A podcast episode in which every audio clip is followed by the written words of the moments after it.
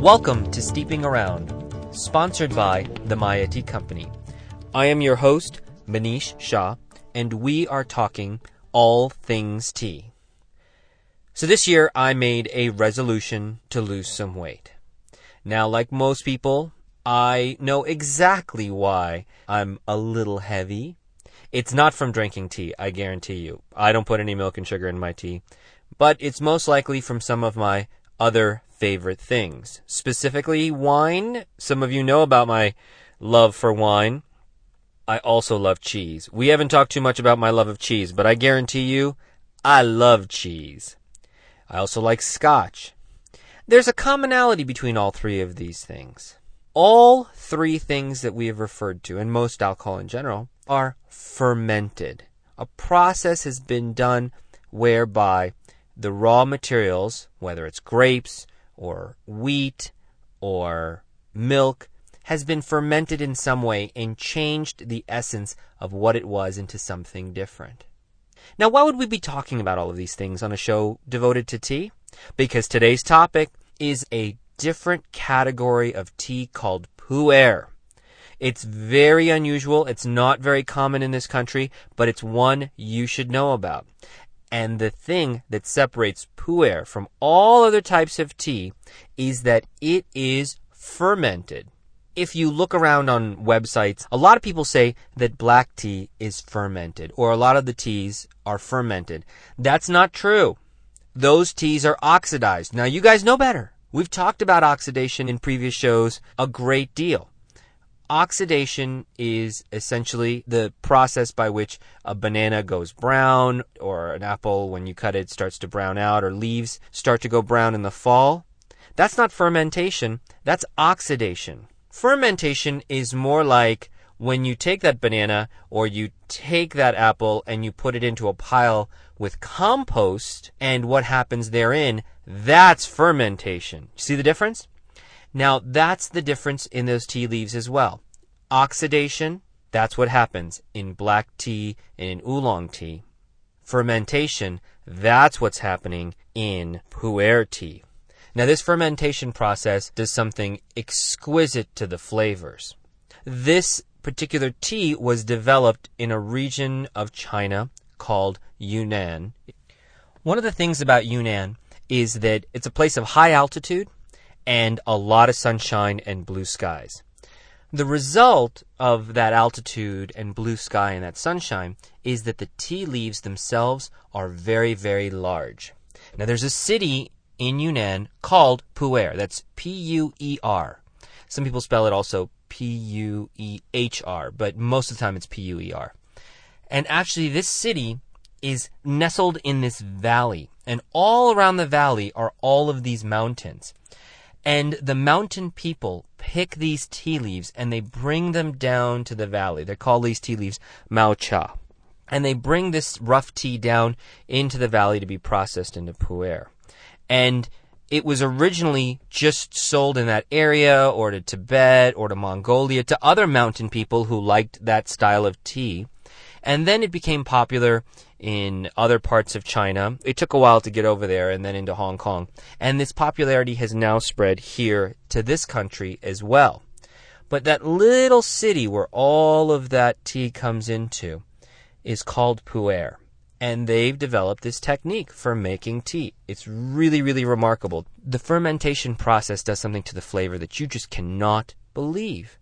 You can get so many aromatics depending upon what type of pu'er and how old it is. Everything from grassy and wood notes to tobacco and leather, really rich earthen flavors, and even some peat like flavors. For those of you who are uh, scotch drinkers, a lot of you may like that peaty, mossy flavor that you get in certain scotches, depending upon the region in Scotland that you get it from the same thing with this. Really a broad, broad base of flavors that you can get.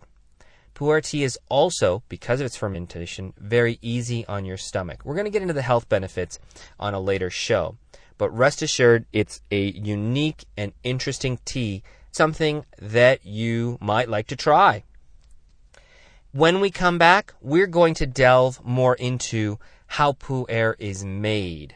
And finally, we're also going to talk about what it takes to make an excellent cup of pu'er for yourself. And you'd be surprised, it can't be easier. We're also going to dabble in a little discussion about fungus. So, stay with me. I'll be right back here on Steeping Around.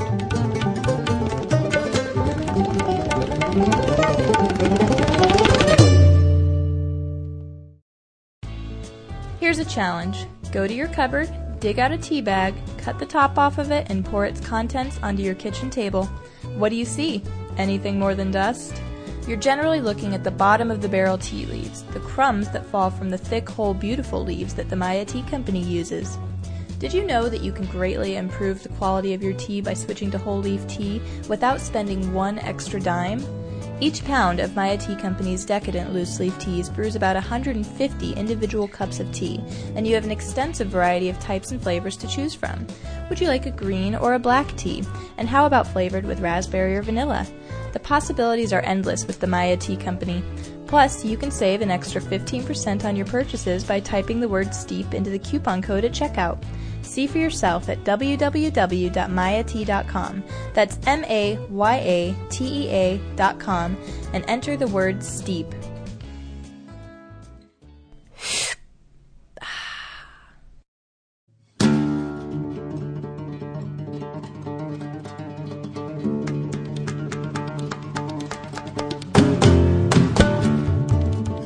We're back here at Steeping Around. I am your host, Manish Shah, and we are talking all things pu'er.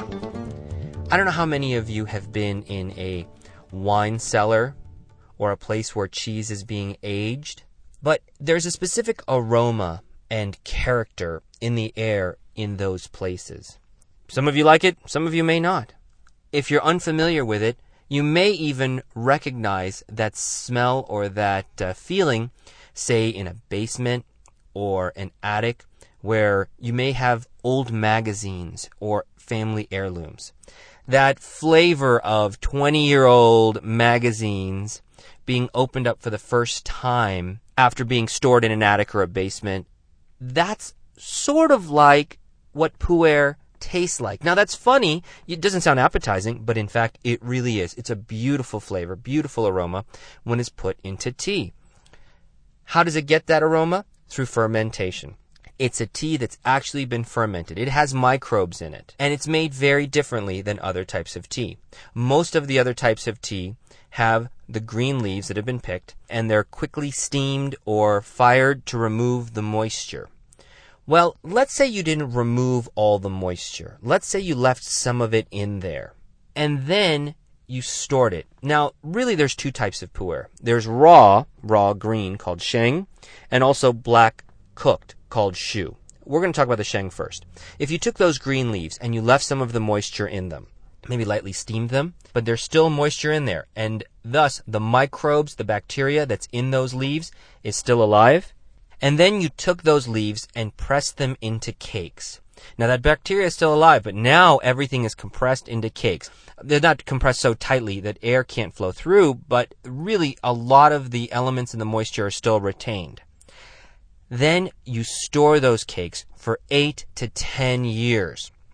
Those microbes ferment and and there's fungus and things going on inside that cake that transform those young green leaves into dark, beautiful pu'er tea. That process, though, takes 10 years. Those cakes actually improve with age, just like wine, and they get more expensive with age, just like wine. Some of the tea cakes that are available in China go for thirty and forty thousand dollars for really, really old pu'er. It is a very, very prized tea. So because of this aging process and this fermentation process, it is again a very highly, highly regarded part of tea culture. But that having been said, most people cannot wait eight or ten years for pu'er. It's just too hard. And in fact, a process was developed that would speed things up. And that's where we get to black and cooked pu'er. Again, called shu. Now, again, we're starting with those same leaves, but it's cooked a little longer. And those leaves, that mao cha that we referred to earlier, those uh, rough tea leaves, are then put into piles. And those piles are put in a room where the warmth and the moisture are regulated. And those piles, given their natural moisture and their natural weight, start to ferment on their own in this process. And periodically, those piles of leaves are carefully turned and examined and sort of rotated so that fermentation process occurs evenly through all the piles of leaves. It takes about six weeks. And after that, those leaves are now also fermented. They have many of the same characteristics in terms of flavor profile as some of the aged pu'er. They're not as exquisite and they're not as well regarded, but at least you can get quite a bit of pu'er done that way in a much shorter period of time. Now, how they do it specifically is actually a pretty guarded secret. Most of the pu'er factories that do this don't allow visitors. They don't want to reveal the secrets to how they make their special pu'er. And there are special masters who do that. Again, this leads to the the legend, the mysticism behind this unusual tea. It's fermented very different. In some cases, it takes 8 to 10 years to make, very highly prized.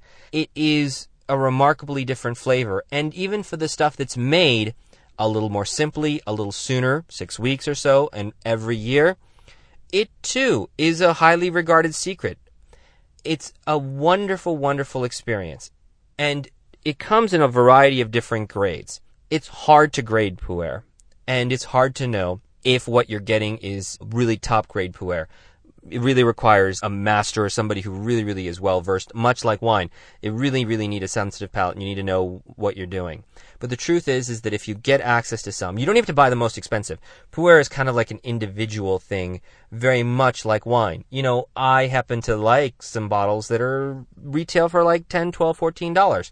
Yes, can I appreciate a 30 or 40 dollar bottle of wine, but it's not inherently my favorite. And the same thing with Pu'er. You can get Pu'er at a variety of prices, and simply because it's a higher grade and more expensive doesn't inherently mean that it is any better in terms of its flavor profile. Because of the complexities, it really is all about the person who drinks it. When we come back, we're going to talk about how to make pu'er and we'll talk about some fungus. So stay with us. We'll be right back here on Steeping Around.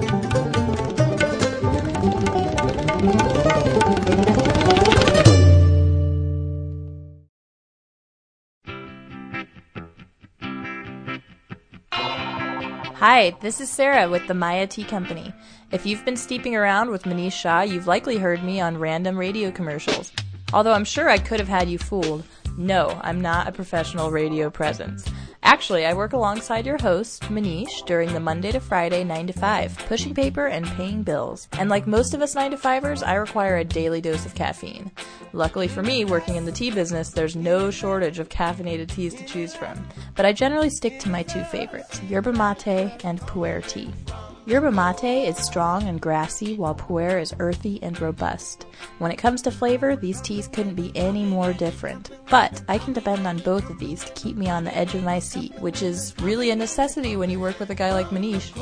You can find these wonderful teas, yerba mate and pu'er, on our website available for sale, but that's not all. Check out the blog section of mayatea.com for a blog written specifically on each of them by yours truly. You'll find a variety of other blogs there as well. That's right, Maya Tea Company isn't just about selling great tea, it's all about education and community. So if you like what you've heard on Steeping Around, you're sure to love what you're going to find on mayatea.com. And if you type the word steep into the coupon code, you can save 15%. Cheers!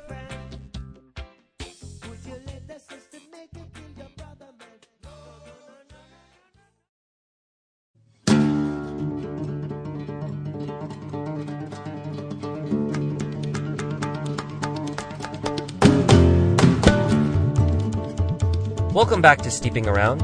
I am your host, Manish Shah, and we are talking all things tea. This week we are talking about pu'er tea, which is one of my favorite teas. And it's a tea that I particularly like after lunch. We are prone to some great Mexican food out here in Tucson, Arizona. I happen to like Mexican food for lunch. And sometimes when we all go out for that, we come back a little full and a little spicy. all those rich sauces and all that really spicy and uh, hot flavors can irritate your stomach just a little bit, and all of those carbs and, and the heaviness can kind of cause you to want to doze off after lunch and hey, we've got things to do. So one of the great things about pu'er is it has plenty of caffeine to wake you up, but it doesn't have any acidity. That fermentation process takes all that acidity out, so it doesn't increase the sourness in your stomach. Making pu'er could not be easier. Again, we said all the acidity has been removed, right? Because of the fermentation process. One of the things though is that fermentation process has microbes. That fungus is still in there.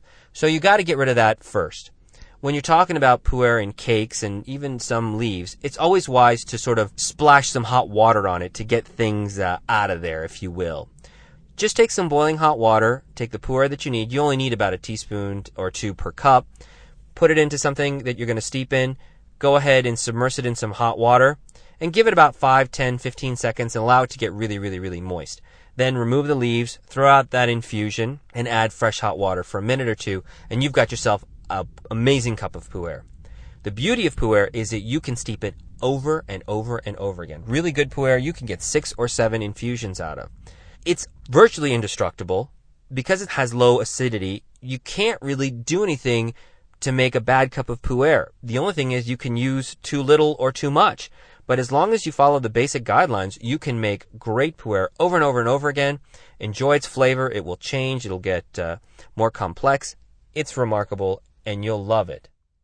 If you have any questions about pu'er, actually any tea related question for that matter, feel free to send them to me. The easiest way to get in touch with me is via my email address. That is steep at mayatea.com. That's S-T-E-E-P at mayatea.com. And please, if you're a fan of the show, Friend us on Facebook. You can find sites for both Steeping Around and the Tea Company. And we have a brand new website, beautiful new website for the Tea Company. That's www.mayatea.com. Next week, we're going to continue our conversation on the remarkable features of pu'er. But we're not going to do it alone. I'm going to have somebody join us. Many of you know I got my really, really hardcore tea training from a Chinese tea master. Her name is Zhuping Hodge, and she will be joining us next week to talk about some of the history and the health benefits of pu'er. And she will continue to unwrap some of the mystery surrounding this very remarkable tea. I hope you join us next week, and I thank you for listening to me this week.